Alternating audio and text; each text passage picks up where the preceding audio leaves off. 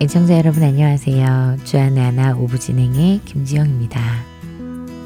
지난 한 주간도 배우자와 자녀들과 함께 말씀으로 살아가기를 힘쓰며 믿음의 가정을 세워나가신 여러분 되셨으리라 믿습니다. 얼마 전 친구와 이야기를 할 기회가 있었는데요. 그 친구는 결혼 14년 차에 접어들었습니다. 결혼 생활 이야기를 나누던 중 남편의 돈 씀씀이에 대해 이야기가 나왔는데요. 대부분의 남편들이 그렇듯이 그 친구의 남편도 전자기기에 관심이 많다고 하더라고요. 그래서 새로운 셀폰이나 컴퓨터, 시계 등이 나오면 꼭 사고 싶어 한다는데요. 친구는 결혼을 하고 처음 몇 년은 새 것이 나오면 꼭 사는 남편의 그런 행동이 마음에 들지는 않았지만 나름 남편을 이해하기 위해 노력했다고 합니다. 하지만 시간이 지날수록 남편의 씀씀이를 보니 남편이 아내를 위해서는 새 것을 잘 사주지도 않는 것이 섭섭하기도 하고 자신은 한 푼이라도 아껴서 가정에 필요한 다른 것들을 사고 싶은데 계속 본인 것만을 사는 남편이 이해가 가지 않기 시작했다고 합니다. 그렇게 섭섭함과 불만이 생기다 보니 그 문제로 자주 다투게 되고 이제는 다투는 것도 힘이 들어서 친구도 결심을 했다는데요.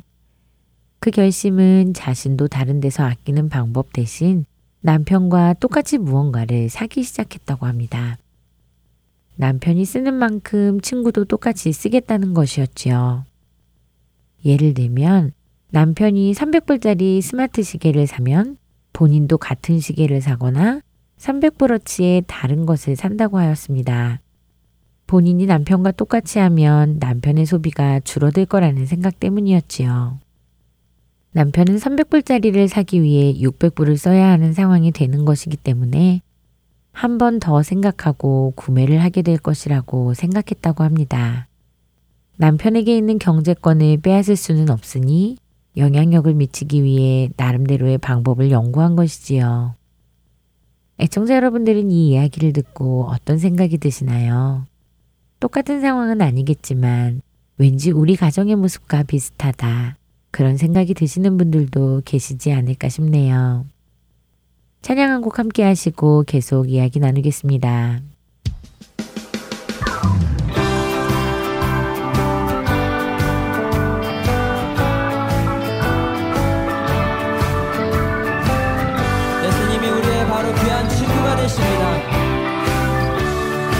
귀하신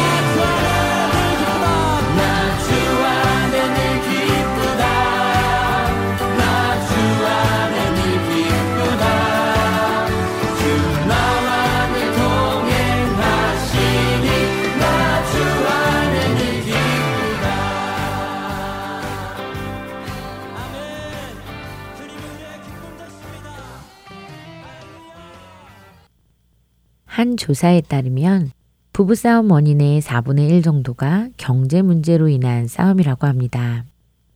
결혼 생활에 있어서 부부간의 경제 문제가 얼마나 많은 부분을 차지하고 있는지 엿볼 수 있는 것 같은데요.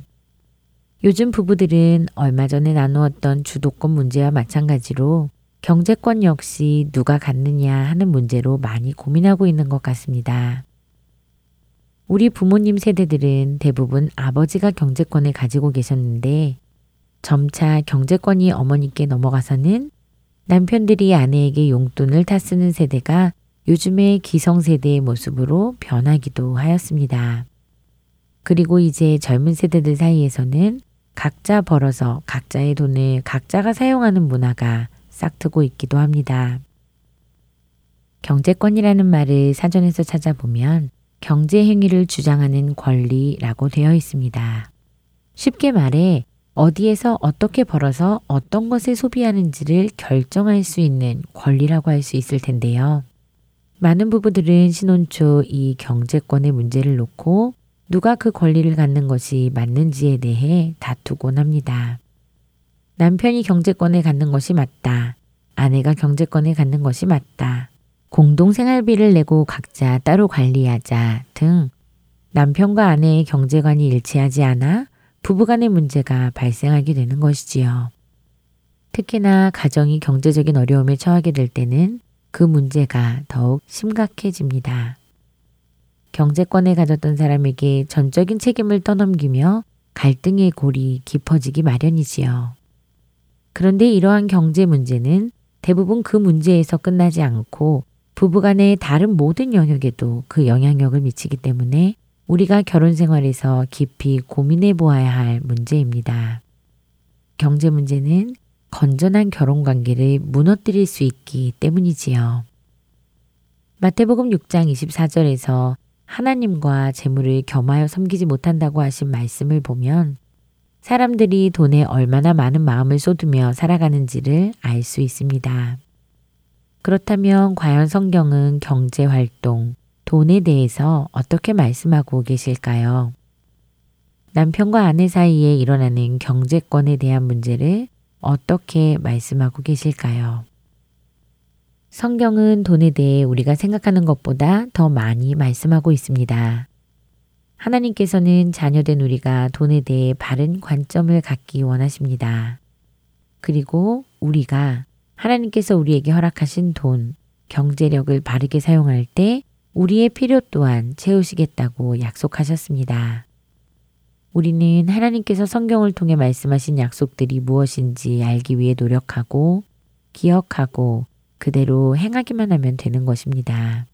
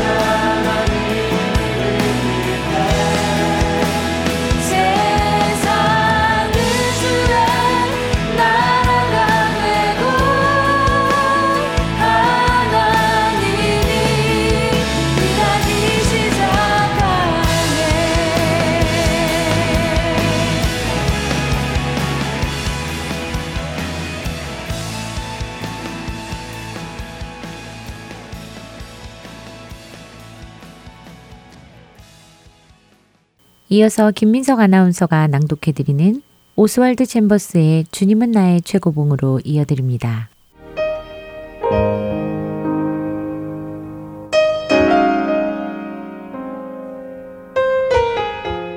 공중의 새를 보라. 심지도 않고 거두지도 않고 창고에 모아들이지도 아니하되 너희 하늘 아버지께서 기르시나니 너희는 이것들보다 귀하지 아니하냐.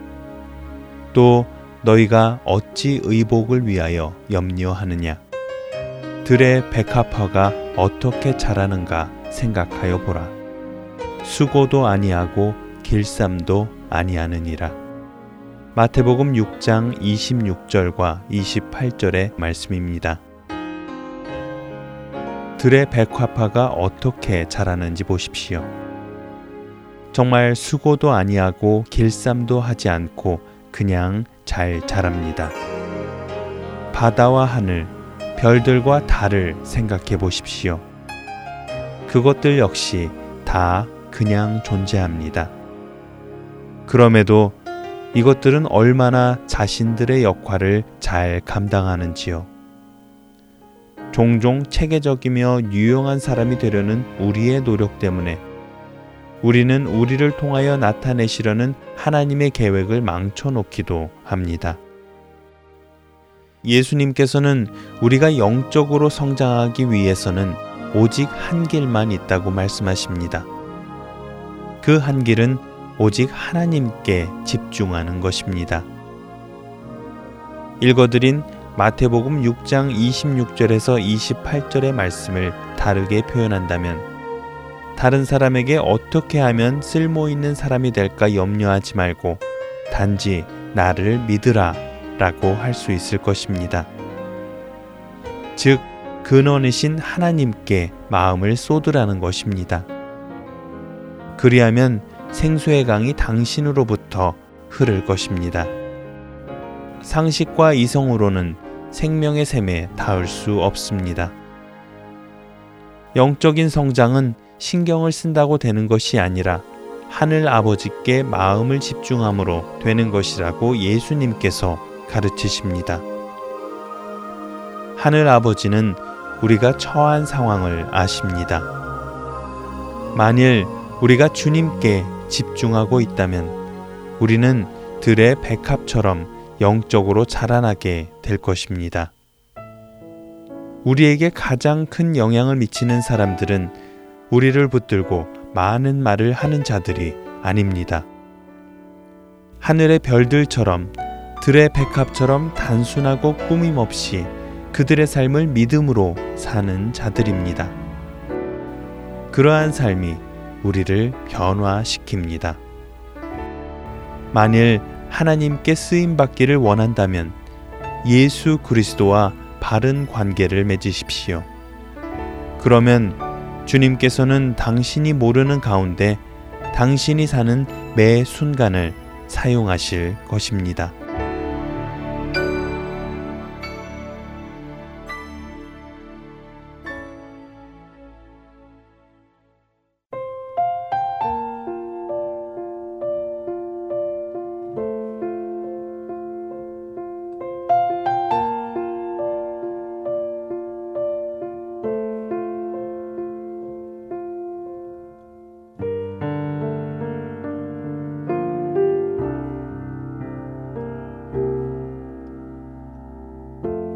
삶의 작은 일에도 그 마음을 알기 원하네 그 길, 그 좁은 길로 가기 원해. 나의 자금을 알고 그분의 크심을 알며 소망 그 깊은 길로 가기 원하네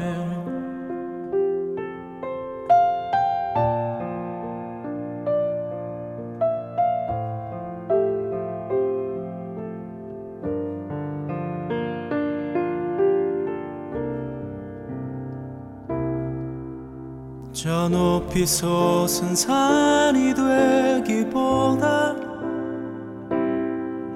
여기 오름직한 동산이 되길. 내가 아는 길만 비추기보다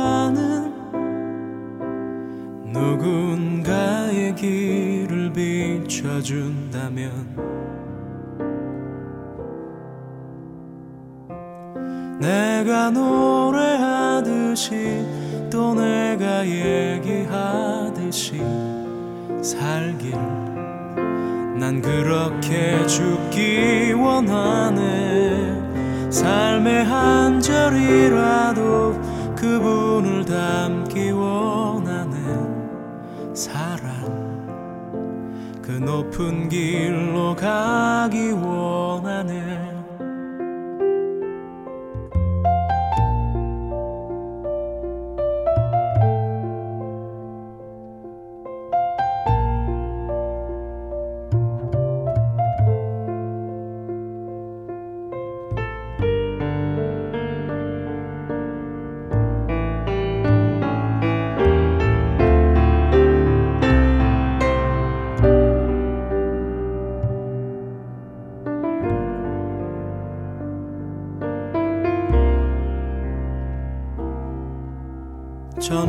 솟은 산이 되기보다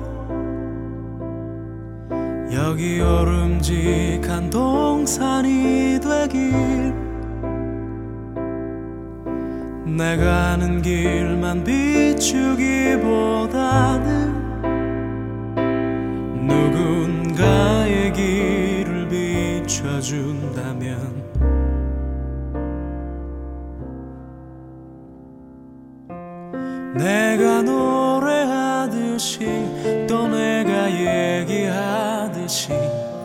살길. 난 그렇게 죽기 원하네 삶의 한 절이라도 그분을 닮기 원하네 사랑. 그 좁은 길로 가기 원하네 그 깊은 길로 가기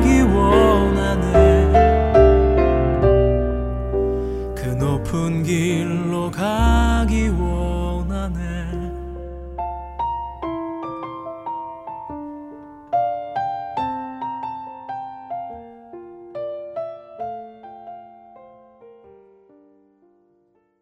시리즈 설교로 이어드립니다. 아틀란타 한비전교회 이호셉 목사님께서 신명기 6장 4절에서 9절의 말씀을 본문으로 우리 아이들 어떻게 키워야 하나 라는 제목의 말씀 전해 주십니다. 많은 은혜 받으시기 바랍니다. 오늘 본문 말씀이 우리가 너무 잘 아는 말씀입니다. 신명기 6장 말씀 4절로 9절까지 말씀. 근데 우리보다 본문 말씀을 훨씬 잘 아는 사람들이 있습니다. 누구냐 하면 유대인들입니다. 유대인들에게 이 말씀은 생명입니다. 생명이란 얘기는 무슨 얘기냐 하면요. 끼고 사는 말씀입니다. 유대인 중에서 회당을 다니면서 이 말씀을 기억하지 못하고 외우지 못한 사람은 한 사람도 없을 것입니다. 아마 시작하면은 토시 하나 틀리지 않고 히브리어로 달달달달달달 나올 것입니다. 근데 우리는 알고는 있지만 사실 이 말씀을 실천하기 그렇게 쉽지 않은 그런 말씀입니다.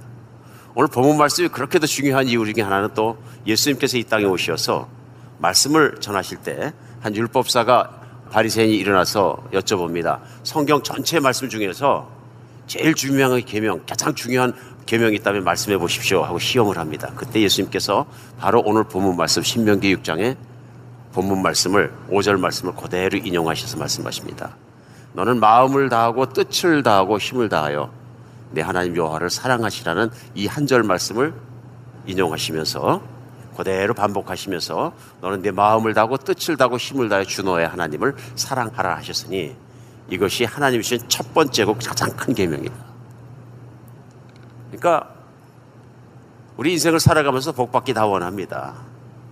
때에 따라서는 하나님 이쁨 받기 원하고요. 하나님 칭찬 듣기 원합니다. 당연한 얘기죠. 특별히 하나님을 살아계신 것을 믿는 사람마다 새해가 시작할 때 가장 원하는 것은 뭐냐면 올해는 진짜로 하나님 기쁘시게 하는 삶을 살아봐야 되겠다 하는 생각을 하게 됩니다. 그런데 그 다음에 how 구체적으로 어떻게 하고 얘기했을 때 그것을 꼭 잡기가 참 쉽지 않은 것을 느낄 수 있습니다. 오늘은 이 본문 말씀이 우리를 꼭 잡아주시는 시간이 됐으면 좋겠습니다. 그래, 이렇게 하면 하나님 기쁘시게 하고 내 인생이 형통하고 복받을 수 있어 하는 확신이 들어야 우리 그렇게 살 수 있습니다. 오늘 본문 말씀은 이스라엘 백성들이 광야 생활을 마감하고 이제 요단강 건너에 있는 정말로 그 가나안 땅 약속의 땅을 바라보는 시점에 왔을 때 어, 모세가 하나님께로부터 받은 말씀을 그대로 정리해 가지고 총 정리를 해 줍니다. 그러니까 귀한 말씀이 신명기 안에서 계속 선포되는데 그 중에 귀하고 귀한 말씀이 바로 이 6장에 나옵니다. 그리고 오늘 본문이 이스라엘에 들으라 오직 하나님 여호와는 오직 유일한 여호와시니. 그러니까 쉐마 이스라엘. 그래서 유명한 말씀입니다. 쉐마는 들으라죠. 이스라엘아 들으라. 우리 하나님 여호와는 오직 유일한 하나님이시니 너는 마음을 다하고 뜻을 다하고 힘을 다해 내 하나님 여호와를 사랑하라. 그래서 가나안 땅에 들어가기 전에 그들에게 하나님께서 정하신 말씀이 뭐냐면 가나안 땅에 들어가서 살 때에 가장 중요한 것은 하나님을 죽도록 사랑하는 삶을 살아라. 마음을 다하고 뜻을 다하고 힘을 다해서 전인적으로 하나님 사랑하는데 모든 것을 바쳐라. 그러면서 오늘 계속되는 말씀이 오늘 내가 내게 명하신 이 말씀은 너는 마음에 새기고 내 자녀에게 부지런히 가르치며 집에 앉았을 때든지 길에 갈 때든지 누워 있을 때든지 일어날 때든지 말씀을 강론할 것이며 너는 또 그것을 내 손목에 매며 기호를 사며 내 미간에 붙여 표를 삼고 또 내 집 문설주 바깥문에 기록할지니라. 얼마나 중요했으면요. 오늘 하나님의 말씀들, 모세를 통해 전하신 하나님의 말씀들을 진짜 열심히 가르쳐라. 내 자녀에게 그냥 가르치는 게 아니라 부지런히 가르쳐라. 집에 앉아 있을 때나 길에 갈 때나 누워 있을 때나 일어날 때나 말씀을 강론하라. 하루 종일 말씀을 강론하라 이런 말씀입니다. 그거는 잊어먹지 않도록 내 손목에 메고 내 이마에 메어서 또 내 문설주에 붙여놔서 기억하게 하라. 참 중요한 말씀입니다. 흔히 하는 얘기 중에서 자녀는 낳기보다 기르기가 더 어렵고 기르기보다는 교육하기가 더 어렵다는 말을 합니다. 그럴 수밖에 없죠. 훌륭한 인격자로 신앙인으로 잘 교육하는 것이 얼마나 어려운 일인지 모릅니다, 사실은. 그리고 이 세상에서는 생각해 보면은 우리가 신앙의 교육을 시키는 것보다 더 쉬울지도 모른다는 생각이 듭니다. 세상에서 의사가 되고 변호사가 되고 검사 판사가 되고 무슨 뭐 어, 다른 좋은 직업들을 갖게 되고 사람들이 원하는 그런 많은 직업들을 갖게 될 때는 열심히 공부하고 필요하다는 소정의 과정들을 마치고 훈련을 받고 시험을 봐서 자격증을 획득하고 면허증 라이선스를 받으면 됩니다. 그렇죠? 근데 좋은 부모가 되는 건 그렇지가 않습니다. 라이센스 없이 시작합니다. 사실은 준비 없이 시작하는 부모가 세상에는 훨씬 더 많습니다. 그냥 살다 보니까 나이가 먹고 나이가 먹어서 짝을 만나고 짝을 만나 보니까 금방 애가 생기고 준비 안 된 부모에게 애가 쑥 생겨버립니다. 그러니까 문제는 뭐냐 하면 이 부모가 면허도 없고 아무것도 없고 준비도 안 되고 훈련도 안 됐는데 어떻게 배우느냐 많은 경우는 시행착오를 통해서 배웁니다. 아 이렇게 하면 안 되는구나. 그러나 애는 다 망가지고 난 다음입니다. 이게 이제 이 땅에 있는 우리의 고통과 비극 중에 하나가 아닌가 생각이 듭니다. 물론 대개의 경우에 교육은 그래서 내 손대로부터 우리 어머니는 애를 이렇게 키우셔. 우리 아버지는 이렇게 키우셨어. 하는 내가 보고 듣고 배우고 한 것에 따라서 아이들을 교육시키고 훈련시키게 마련인 것 같습니다. 근데 문제는 이러한 훈련과 교육의 방법과 아이들을 양육하는 것들이 세상에서 읽은 책의 내용들이 너무나 많이 하나님 말씀과 다르다는 데 있습니다.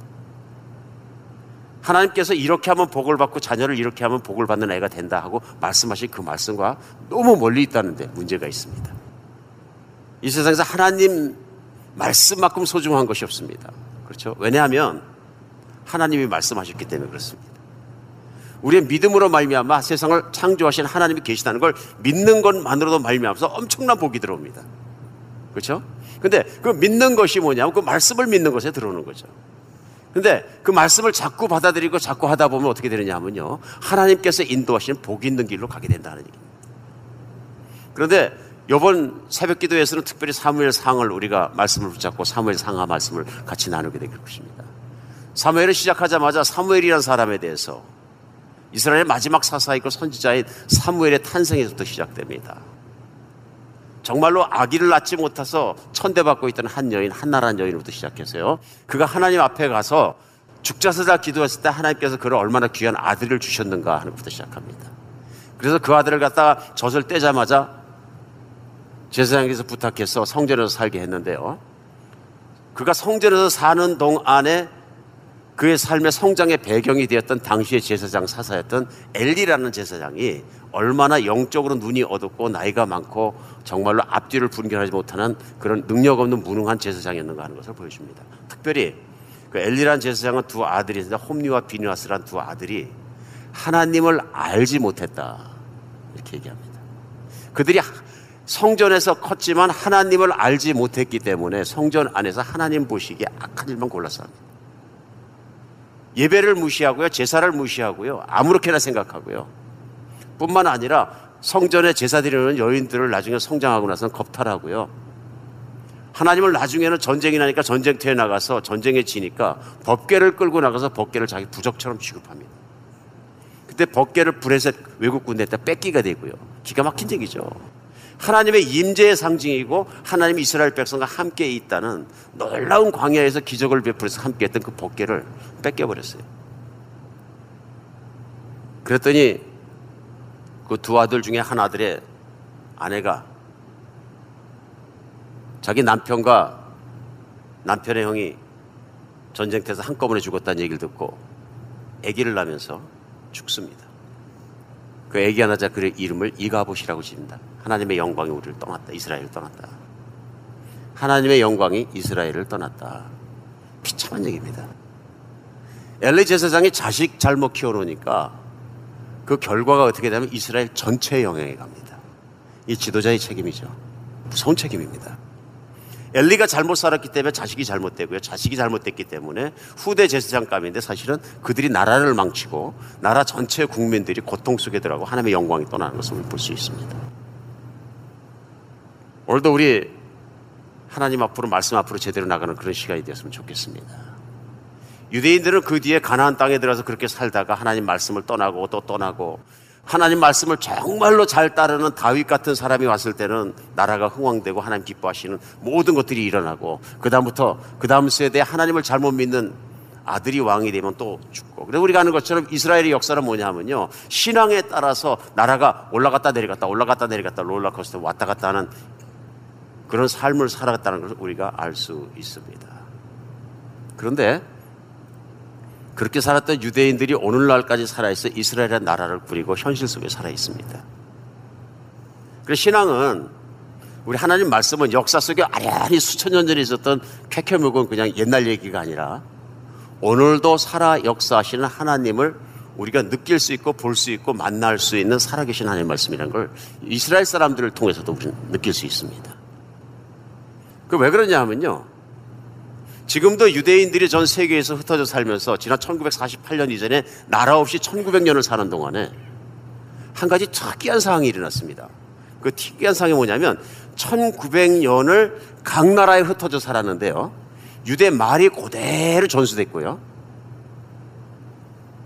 유대 성경이 그대로 전수됐습니다. 그 다음에 교육 방법이 그 많은 횟수 동안 1900 그대로 전수가 됐습니다. 그 결과 무슨 일이 일어나냐면요. 나라도 없이 떠들던 유대인들이 실제 세계 인구의 0.5%도 안 되는데요. 전 세계 노벨상을 3분의 1이 유대인들이 차지하고요. 특별히 경제 분야에서 65%의 노벨상을 휩쓸었습니다. 지금 미국 변호사들 가운데 적어도 20%가 유대인이고요. 미국의 400명의 재벌 가운데 23명이 유대인입니다. 뉴욕 중고등학교 교수의 50%가 유대인이라 그러고요. 미국 대학 교수 중에 30%가 유대인입니다. 하버드 같은 명문 대학 교수 중에 특별히 법대 교수의 유대인이 가장 많습니다.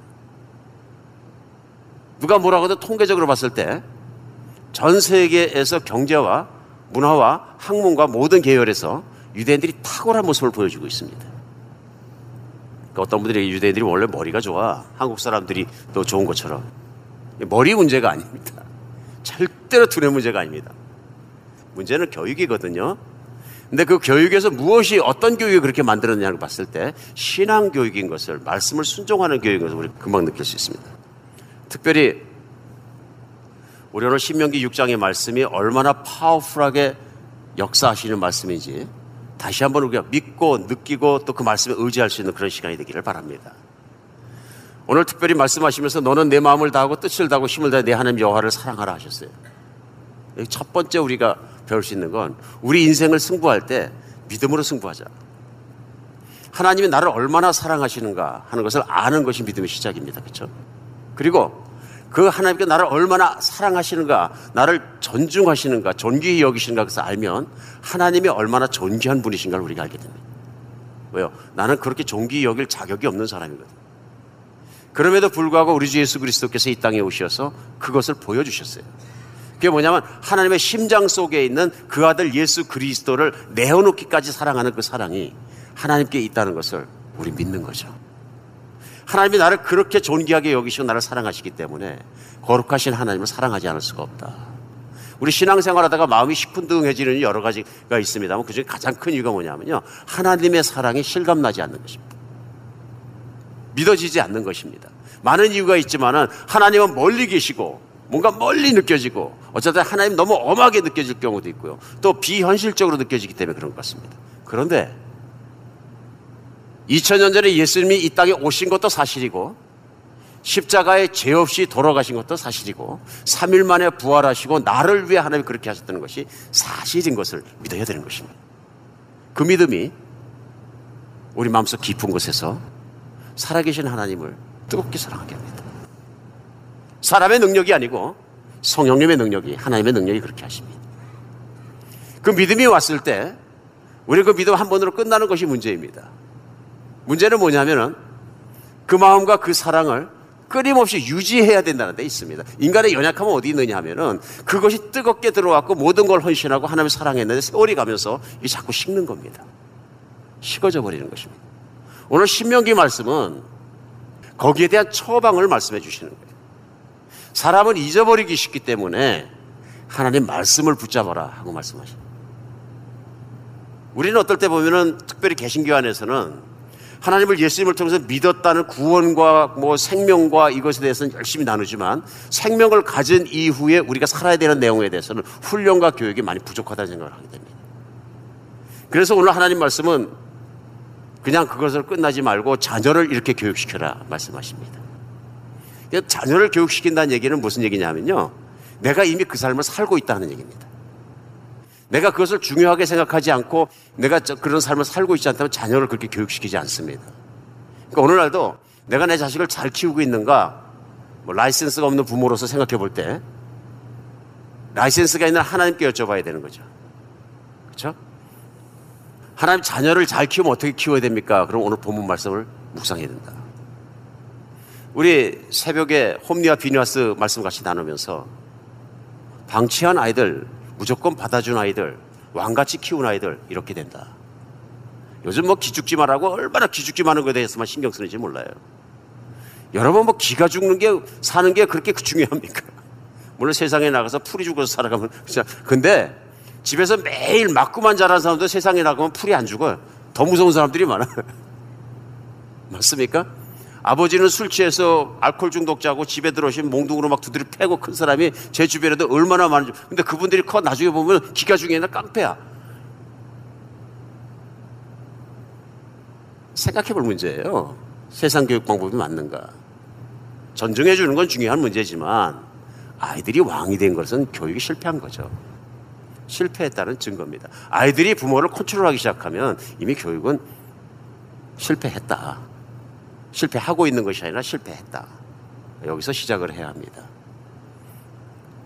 오늘 하나님께서 자녀 교육에 대해서 말씀하실 때 우리 홈리와 비나스 말씀을 나누면서 새벽에 아쉬운 마음이 들었어요. 결과에 대해서는 사무엘서에 대해서 알았는데 하나님을 잘 따르는 사무엘은 갈수록 좋아지고 하나님을 무시하던 홈리와 비누아스는 비참한 종말을 맞는구나 알았죠. 그럼 어떻게 사무엘처럼 사느냐 하는 우리 하우에 대해서 말씀을 나누는데 오늘 그 본문 말씀이 그 대답입니다.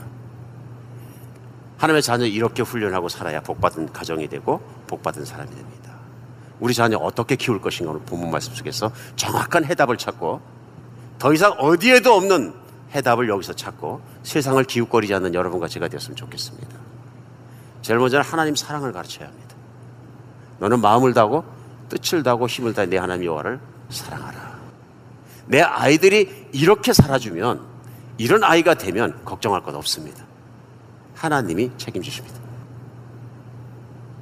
하나님과 내 아들이 이렇게 딱 붙어 있으면 하나님께서 책임지십니다. 로마서 10장 13절로 14절에 사도 바울이 이렇게 얘기합니다. 누구든지 주의 이름을 부른 자는 구원을 받으리라. 그런즉 그들이 믿지 아니하는 일 어찌 부르리요? 듣지도 못한 일을 어찌 믿으리요? 전파하는 자가 없이 어찌 들으리요? 내 가정이 아이들이 하나님의 사랑에 대해서 가르쳐 주는 사람이 없는데 어떻게 내가 믿으리요? 그렇죠? 내가 믿지 못하는데 그 하나님 어떻게 부르고 예배 드리고 뭐 막 찬양하고 그러리요. 그리고 그렇게 전파해 주는 분이 없으면 내가 어떻게 믿으리요 하는 얘기입니다. 교육이라는 것이 반드시 가장 중요하다고 생각하는 걸 가르치게 되어 있습니다. 자녀에게. 대개 자녀를 교육시키면서 가장 중요하다고 가르치는 것이 무엇입니까? 이거 가르치셔야 됩니다. 살아계신 하나님을 마음을 다하고 뜻을 다하고 힘을 다하고 사랑하도록 가르쳐야 합니다. 하나님이 누구신가 가르쳐야 합니다. 하나님의 성품을 배워야 합니다. 하나님의 뜻을 배워야 합니다. 하나님의 속성을 배워야 합니다. 결국은 말씀을 배워야 되는 거죠. 믿으십니까? 정말로 그렇습니다. 이 세상을 살아가다 보면 돈이나 연인이나 자식이나 부부관계나 권력이나 모두 다 강력한 사랑의 대상입니다. 거부할 수 없는 강력한 매력을 가지고 있습니다. 또 그걸 다 버리라는 말씀이 아니고요. 하나님을 가장 사랑하는 것을 가르쳐야 합니다. 근데 이것이 말로만 되지 않습니다. 이것이 본을 보고 배워야 합니다.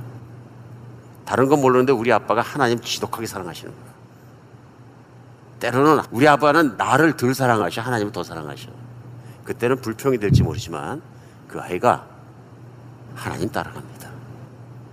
좋은 교사는 본으로 가르치는 것인데 엄마 아빠가 하나님을 지독히 사랑한다는 것을 배우면 그대로 삽니다. 그런데 가르치는 것과 말은 것 달리 엄마 아빠가 돈을 지독하게 사랑한다. 모든 게 돈으로 귀결돼. 돈으로 판단하고 돈을 쓰는 태도로 판단하고 모든 게 돈이야. 그럼 아 모든 판단은 중심이 돈이구나. 금방 배웁니다. 돈이 최고야. 가르칠 필요 없습니다. 내 행동이 얘기해주면 그대로 배웁니다. 모든 것이 편안하고 안락한 것을 인생에서 추구하는 게 최고로 중요한 거예요. 그러면 아이들이 말하지 않아도 부모 보고 금방 배웁니다. 그렇죠? 아, 하나님 사랑하고 그분 따라가는 게 가장 중요하구나. 가르칠 수 있는 여러분과 제가 되었으면 좋겠습니다. 두 번째는 오늘 본문 말씀 가르쳐 주신 말씀이요. 말씀이 마음에 새겨지도록 가르쳐야 됩니다. 오늘 하나님 말씀 그 말씀이에요. 6절에. 오늘 내가 내게 명한 이 말씀을 너는 마음에 새겨라. 우선은 내가 마음에 새기는 작업이 필요합니다. 마음에 새긴다는 얘기는 뭐냐면요. 한번 읽고 지나가는 정도가 아닙니다. 그렇죠? 새겼다. 심지어는 성경에 철필을 사겼다. 바위에 새기듯이 사긴다. 그러니까 하나님 말씀을 그냥 받는 것 정도가 아니라 그 말씀을 철저하게 내 마음속에 떠나지 않도록 새기는 작업이 굉장히 중요하다. 그래서 새기기 위해서 암송하는 건 기본입니다. 암송은 머릿속에 새겨집니다. 머릿속에 새겨진 것이 마음에 새겨질 때까지 내가 피가 되고 내게 정말 근육이 되고 나의 모든 존재가 될 때까지 그 말씀을 품고 사랑하고 묵상하고 그러니까 외우고 생각하고 사랑하고 가슴으로 응답하고 그런 모든 이런 과정들이 필요하다. 신앙은 태어나는 것도 중요하지만 태어나서 말씀으로 마음에 새기고 하지 않으면 성숙해지지 않습니다. 절대로. 말씀을 내가 안 읽고 묵상 안 하고 말씀을 외우지 않고 새기지 않는데 나는 신앙이 좀 커진 것 같다. 착각입니다. 나 그렇게 안 했는데도 직분이 올라가고 뭐 장로도 됐고 목자도 됐고 목사도 됐고 다 됐다. 착각입니다. 무서운 일입니다. 사역에 좋은 결과들이 일어나더라. 그것도 착각입니다. 하나님은 속지 않으십니다. 말씀을 사랑하는 것이 하나님을 사랑하는 것입니다. 성경은 시작부터 마지막까지 말씀을 사랑하고 하나님을 사랑하고 그 말씀을 순종하면 이런 복이 임하려니와 내가 말씀을 순종하지 않으면 이런 화가 임할 것이다. 내가 말씀을 놓았다는 얘기는 뭐냐면요. 말씀을 이미 경시했다는 얘기입니다. 그렇죠? 내가 신앙이 좋은 것 같이 느낌으로 남아 있는데 그 느낌일 뿐이고 속는 겁니다. 사람은 느낌에 가장 많이 속습니다. 사랑에 속잖아요. 사랑에 사람이 최고 많이 속는 게 뭐냐면 사랑에 속았다. 부부관계 부부싸움 가장 많이 하는 게 뭐냐면 속았다예요. 날 보고 뭐 목숨 바친 셈이 안 바치는 걸 보이는 거죠. 근데 그때는 진짜로 물어보면 그럴 마음이 있었거든요. 자기 감정도 그랬고요. 근데 시간이 지나가면서 다른 정신이 들어오니까 현실이 못 따라가는 거예요. 감정이거든요. 사람의 감정은 때로 무섭도록 사람을 속입니다. 그러나 말씀은 속이지 않습니다. 말씀은 정확합니다. 하나님 사랑합니다 고백하는 것도 중요하지만 하나님 사랑합니다 하는 것을 말씀으로 붙잡을 수 있는 여러분과 제가 됐으면 좋겠습니다. 내 마음을 다하고 뜻을 다하고 힘을 다해 주 너의 하나님을 사랑하라. 곧바로 따라오는 말씀 뭐냐면 그 말씀을 내 마음에 새겨라. 2017년도 한 해는 하나님 말씀 다시 부여잡고 읽고 외우고 묵상하고 생각하고 또 생각하고 또 생각하고 하나님 말씀 속에 살아가는 여러분과 제가 되었으면 좋겠습니다. 말씀이 육신에 우리 가운데 거했던 예수님이 내 안에 말씀이 정말 거하는 그런 인생을 살았으면 좋겠습니다. 자녀 교육은 하나님 말씀으로 승부해야 합니다. 정말입니다. 자녀 교육은 하나님 말씀을 어떻게 대하느냐, 어떻게 가르치냐에 따라서 승패가 결정됩니다. 내가 아무리 자녀를 잘 키운 것 같아도 좋은 학교를 졸업시켰어도 좋은 직업을 가지고 있어도 안정되게 사는 것 같아도 하나님 말씀에 멀어지게 가르치고 교만하게 가르쳤으면 겉으로는 온유해 보이도 속은 교만한 아이일 수 있습니다. 하나님은 속지 않으십니다. 사람을 속일 수는 있어도. 이게 얼마나 힘든 일인지 모릅니다. 세상을 살아가면서 세상의 한복판에서 이렇게 살기는 굉장히 힘듭니다. 그러나 우리 하나님 말씀대로 아이를 키워내는 것이 얼마나 중요한지 모릅니다. 한국에서 목회하신 목사님께서 최근에 만났는데 제가 깜짝 놀랄 말씀하셨어요. 무슨 말씀하시냐면은 자기 교단 자기 지역에 있는 노회에 소속돼 있는 교회가 여러 교회가 있는데 그 교회 70%가 주일학교가 없다. 예? 그랬더니 교회는 당연히 주일학교가 있는 거 아닙니까? 아니요. 주일학교가 안 돼서 몇백 명이 나오고 뭐 그런 교회도 주일학교가 없습니다. 어떻게 주일학교가 없습니까? 그랬더니 애들이 교회를 안 오는데 부모가 못 오게 합니다. 교인들이 얘기하지 않습니까? 교인들 부모가 교회를 못 오게 합니다. 왜 그럽니까? 공부하라 그럽니다. 중고등학교는 더 합니다. 중고등학교는 아예 없습니다. 이게 한국교회 현실입니다. 한국교회 부흥이 오고 미래가 없어요, 미래가. 큰 교회도 뭐 주일학교 뭐 조금 있는데 인구수, 교인수에 비해서 형편없는 숫자의 극소수들이 나와서 교회 섬기고 있다. 교회 나오면 부모들에게 꾸중 듣는다 그래요. 교회 리더인데도 아이들이 다녀야 될 방과 후 학교가 얼마나 많고 부담이 얼마나 많은지 초등학교 이전부터 시작해요. 그냥 프레쉬에 눌려가지고 세상의 한복판에서 하나님 말씀을 가지고만 교육과 훈련을 승부한다는 것이 얼마나 힘든 일인가를 보여주는 것입니다. 기독교인이 그렇게 왜 그럴까요? 어, 통계에 의하면 유대인들은 1년에 325시간을 자녀 양육하는 성경 교육 시키는데 쓴다 그럽니다. 카톨릭은 200시간을 씁니다. 320 몇 시간이면 하루에 1시간 꼴이에요. 개신교는 개신교 교인은 50시간 정도를 말씀 교육과 자녀 이 정도면 많이 쓰는 거예요. 나는 내 자녀를 구체적으로 하나님 말씀 훈련하고 교육시키는데 몇 시간쯤 쓰는 것 같습니까? 부끄럽습니다. 자녀 교육을 하나님 말씀 교육을 시키는 데 쓰는 시간이 가장 인색한 게 누구냐면 개신교예요. 솔직하게 얘기하고 싶습니다. 저 사, 자신도 부끄럽게 생각하고 싶습니다. 부끄러운 일 아닙니까? 유대인들은 진짜로 시간을 많이 씁니다. 제가 듣기로도 그렇고 유대인 친구한테 말을 들어야 되고요. 이들이 어린 나이에 말을 막 하게 되면 첫 번째 들어가는 학교가 있습니다. 그 학교에서도 뭐 가르치느냐 하면요. 오늘 여러분과 제가 말씀 나누고 있는 신명기 6장 그렇게. 그리고 이거 외우게 해요. 우리 어릴 때 옛날에 천자문 외웠더니 국민교육 현장 외웠더니 어린 아이들이 말을 시작하면 바로 외우기 시작하는 것이 바로 이 말씀. 하나님 말씀을 달달달달 애들이 외우기 시작해요. 그 다음에 초등학교 나이에 학교 가게 되면은 오전 전체는 하나님 말씀만 배워요. 오후에 교과 과정 배워요. 유대인 뭐 이렇게 특별히 교육시켰나 머리가 좋아서 그게 아니고요. 중학교 과정도 마찬가지로 오전 내내 하나님 말씀 배워요. 그 다음에 오후에 교과 과정 배웁니다. 지금도 브루클린 가면 유대인 한 200만 명이 모여 삽니다. 몰려 사시는데요. 거기 보면 유대인 학교들이 다 따로 있고 스쿨버스 다 따로 있어요. 사는 게 다릅니다. 오늘 신명기에 나온 그 말씀 그대로 삽니다. 어떻게 사느냐 하면은 아이들이 정말로 그 아침 기도회를 하면서 말씀을 읽고 말씀을 외우고 하면서 탈리트라는 긴 옷을 입습니다. 그 찌찌트라는 푸른 손을 기, 천을 길게 늑된 걸 뒤집어 쓰고 이제 기도하는데요. 과정이 조금 커지면 테피린이라고 부르는 조그만 상자를 한 개는 팔목에 사고 하나는 가죽끈으로 머리에 묶습니다.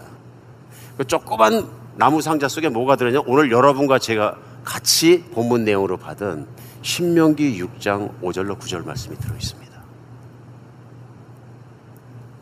거기 보면 손목에 매어 기호를 잡고 머리에 묶어서 기호를 삼아라. 그러니까 그 말씀대로 하는 거예요. 그러니까 어떤 분 생각합니다. 유대인은 그렇게 율법적으로 개신교에서 은혜가 있어. 예수 그리스도의 사랑과 은혜가. 예수님은 목숨 바쳐 사랑하시는 하나님의 그 은혜를 깨닫도록 주셨기 때문에 그 은혜를 아는 사람은 더 열심히 해라 그러시고. 근데 유대인은 못 따라가는 거예요. 내가 볼 때는. 사실 이게 부끄러운 일이에요. 은혜로 개신교의 뭐 교리로 교리가 자리를 메꿔서는 안 된다 그런 얘기입니다. 그렇죠. 현실이죠, 믿음은. 그렇게 하니까 하나님 말씀 속에 있는 약속이기 때문에 현실 속에 복 주시는 것 같아요. 아이들 공부시키면서 한나절을 주님께 다 박지, 오전 정말로 신선한 시간을 주님께 다 드리니까 오후에 공부만 해도 뛰어난 아이들을 하나님 만들어 주신다. 그리고 집 문간에다가 나무나 혹은 쇠도 통을 만듭니다. 거기 쉐마라고 부르는 오늘 그 쉐마 이스라엘의 신명기 말씀을 집어넣습니다. 그 메주사라 그러죠, 이거. 그러니까 나갈 때 한 번 만지고 기도하고 들어올 때 메주사 만지고 기도하고 계속 기도합니다. 아이들이 이렇게 배우기 때문에 하나님 생각하게 됩니다. 오늘 유대인 예찬론을 제가 말씀드리는 게 아니고요. 현실적으로 교육에 있어서 세상에서도 유대인들이 더 뛰어나다는 것은 우리가 다 압니다. 근데 그, 그들이 뛰어난 그 교육의 효과가 머리 좋은 데나 교육 방법에 있지 않고 하나님 말씀에 옛날 것을 그대로 집착하는 데 있습니다. 그래서 집착을 하니까 몇천 년 전을 흩어져 살고도 다시 모여서 나라를 만드는데 언어도 그대로 있고 문화도 그대로 있고 교육도 그대로 있고 그대로 있는 것입니다. 맞습니까? 우리는 한국인이지만 이민 와서 1세대만 지나고 2세대 들어가면 다 없어져 버리잖아요. 이런 현실 속에서 어떻게 그 유지가 되겠어요? 유지가 됐다는 얘기는 오늘도 계속해서 21세기 현재에도 신명기에 있는 하나님 말씀대로 그들이 계속 그대로 살고 있다니. 내용은 그대로입니다. 그것이 뭐냐면 말씀으로 훈련시키시는 겁니다. 하나님의 말씀이 하나님의 권위가 먼저 가게 훈련시켜야 됩니다. 이게 안 되면 아이들 교육은 이미 실패한 겁니다. 아, 우리 애가 말씀을 별로 안 좋아했어요. 좋아하는 문제가 아닙니다. 훈련입니다. 교육입니다. 교육은 그래서 어릴 때부터 다 결정이 된다. 특별히 요한 웨슬리의 엄마였고 아홉 명이나 되는 자녀들을 훌륭한 하나님의 사람을 키워놨던 수산나 웨슬리는 이렇게 얘기했어요. 3세 이전에 아들의 고집을 꺾어야 한다.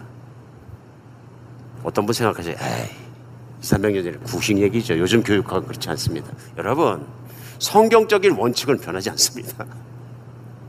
뭘 꺾는 거예요? 자기의 욕망과 의지와 자기를 사랑하는 자기 고집과 자기 교만과 자기 사랑으로부터 하나님 앞에 꺾어야 된다는 얘기입니다. 하나님 앞에, 하나님의 말씀 앞에 그 권위 앞에 꺾어서 하나님을 바라보게 가르치지 않으면 이 아이는 홈리와 비나스 된다 이런 얘기입니다. 세계적인 흑인 농학자 중에 유명한 분이 조지 워싱턴 카바라는 분이 계십니다.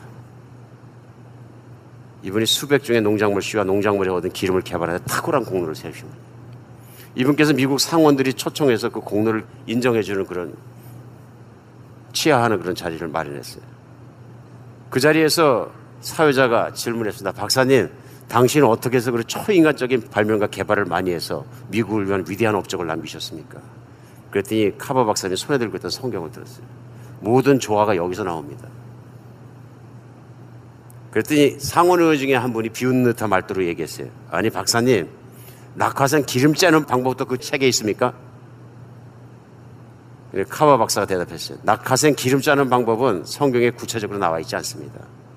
그러나 모든 것을 창조하시고 인간과 이 세계를 더 행복하게 만드시는 하나님께서 이 책을 통해서 나에게 자기와 함께 일하자고 말씀해 주셨습니다. 어느 날 카바 박사를 부르셔서 나와 함께 일해서 미국 사람들을 갖다가 잘 살게 하자. 그렇게 하신 그분이 성경책에 나와 있고 나는 그 말씀에 따라 살았을 뿐입니다. 참 겸손한 얘기입니다. 깊은 진리가 성경에 있습니다. 우리 너무나 구원만 강조하고 자녀 되는 것만 강조했지. 새 생명을 얻는 것만 강조했지. 말씀 안에서 살아가는 것을 강조하지 않은 것 같습니다. 우리 아이들 사랑한다고 하지만 말씀으로 훈련시키지 않으면 하나님 앞에 신앙이 되지 못하니까 그 축복의 통로를 막아버리게 됩니다.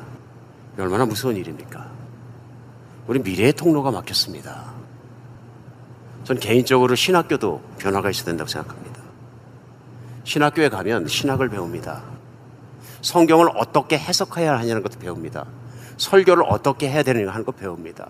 사역을 어떻게 해야 되는 것 배웁니다. 그러나 말씀을 통째로 외우자고 덤벼들지는 않습니다. 말씀을 새기자고 주장하는 교수도 없습니다. 말씀을 어떻게 실행하고 하나님을 어떻게 반제하 그걸 가르치는 교수도 없습니다. 어떻게 하면 사역을 잘할까를 열심히 가르치고 교리에 대해서 가르칩니다. 문제는 여기 있다고 생각합니다. 신학교 가서 말씀 암송대회를 열어보면 죄송하고 부끄러운 얘기입니다. 점수가 몇 점 나올까 제가 의아스러워요. 과연 성경 66권 책 제목 이름을 다 외울까? 기가 막힌 얘기입니다. 하나님 말씀은 홀대 받아왔습니다. 개신교 안에서. 그리고 지금도 이민교회 안에서 하나님 말씀을 홀대하는 것이 문제를 일으키고 있습니다.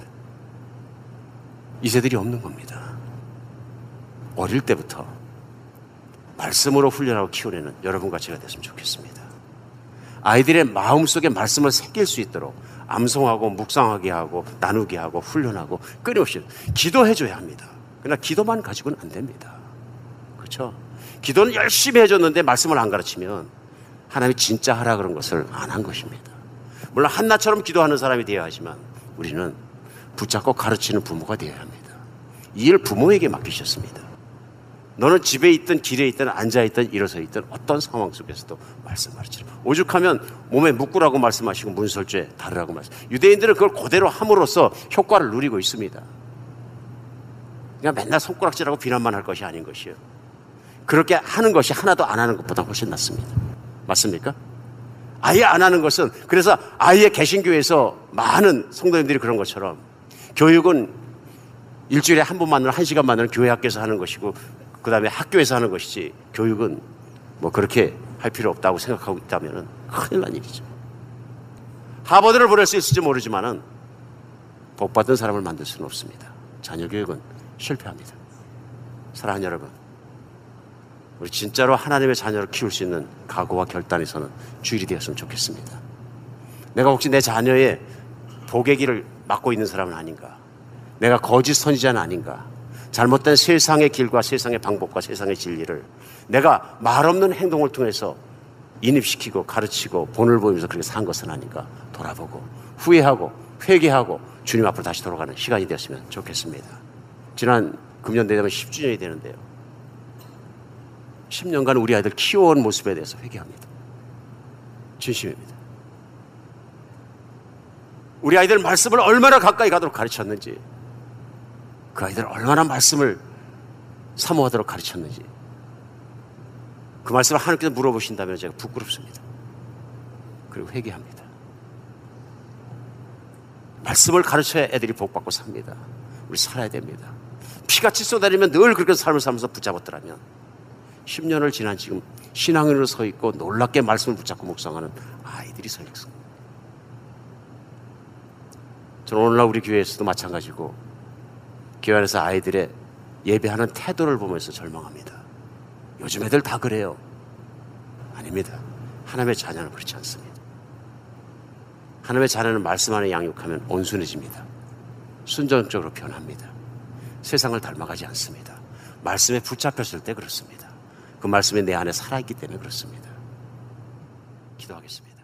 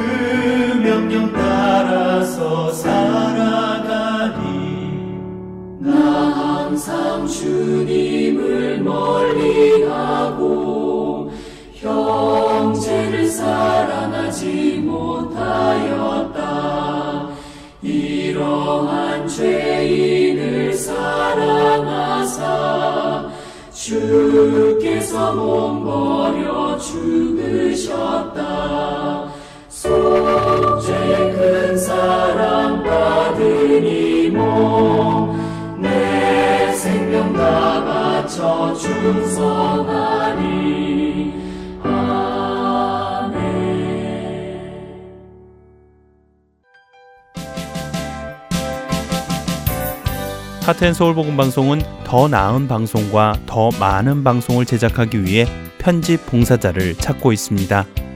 매주 3시간의 시간을 헌신하실 수 있는 분들은 사역에 동참하실 수 있습니다. 컴퓨터가 익숙하지 못한 분들을 위한 기초 편집 교육도 준비되어 있습니다.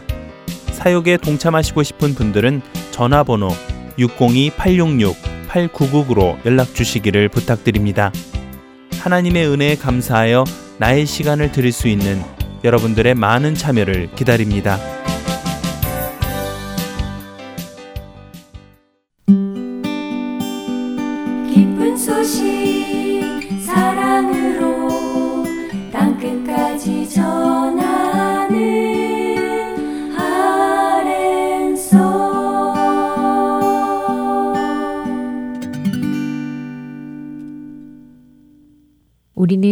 것이 하나님께로부터 왔음을 자주 고백합니다. 당연하게 고백합니다. 그러나 우리의 삶이 그것을 증명하고 있는가를 살펴보면 부끄럽게도 그렇지 못할 때가 많이 있는 것 같습니다. 우리의 모든 소유가 하나님께로부터 왔음을 알면서도 우리는 그것들로부터 자유하지 못합니다. 하나님께서 우리의 모든 필요를 채워주신다고 우리의 입술로 고백하지만 우리는 경제적인 어려움 앞에 근심하게 됩니다. 우리는 우리의 마음이 어디를 향하고 있는가를 점검해야 할 필요가 있습니다. 남편과 아내 사이에 일어나는 경제권의 다툼이 어디에서부터 시작된 것인지를 먼저 알아야 합니다. 부부가 결혼 생활을 하면서 경제적인 문제에 부닥치지 않을 수는 없습니다. 많으면 많은 대로, 적으면 적은 대로 경제적인 문제는 생깁니다.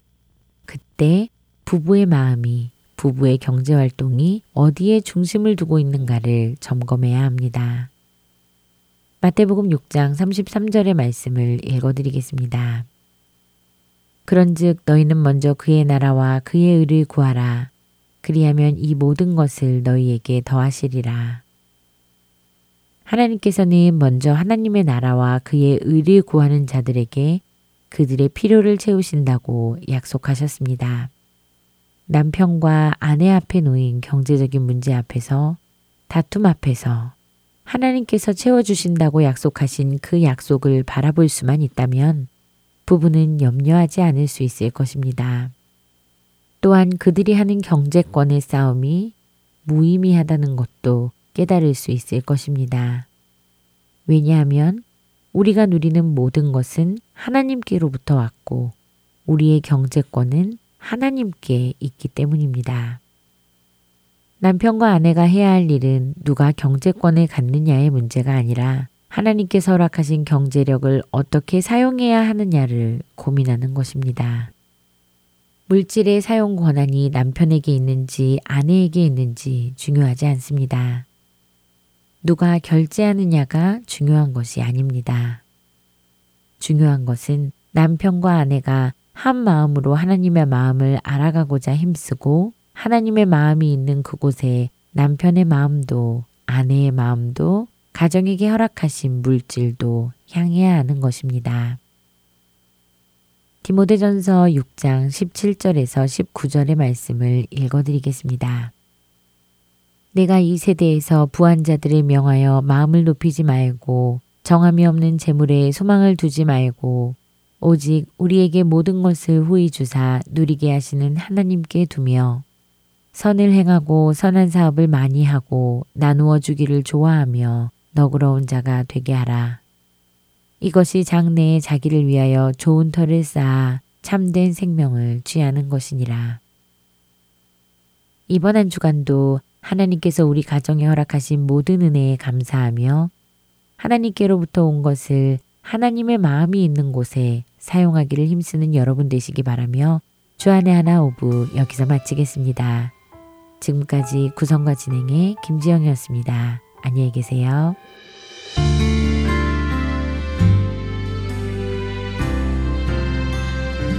아버지 당신의 마음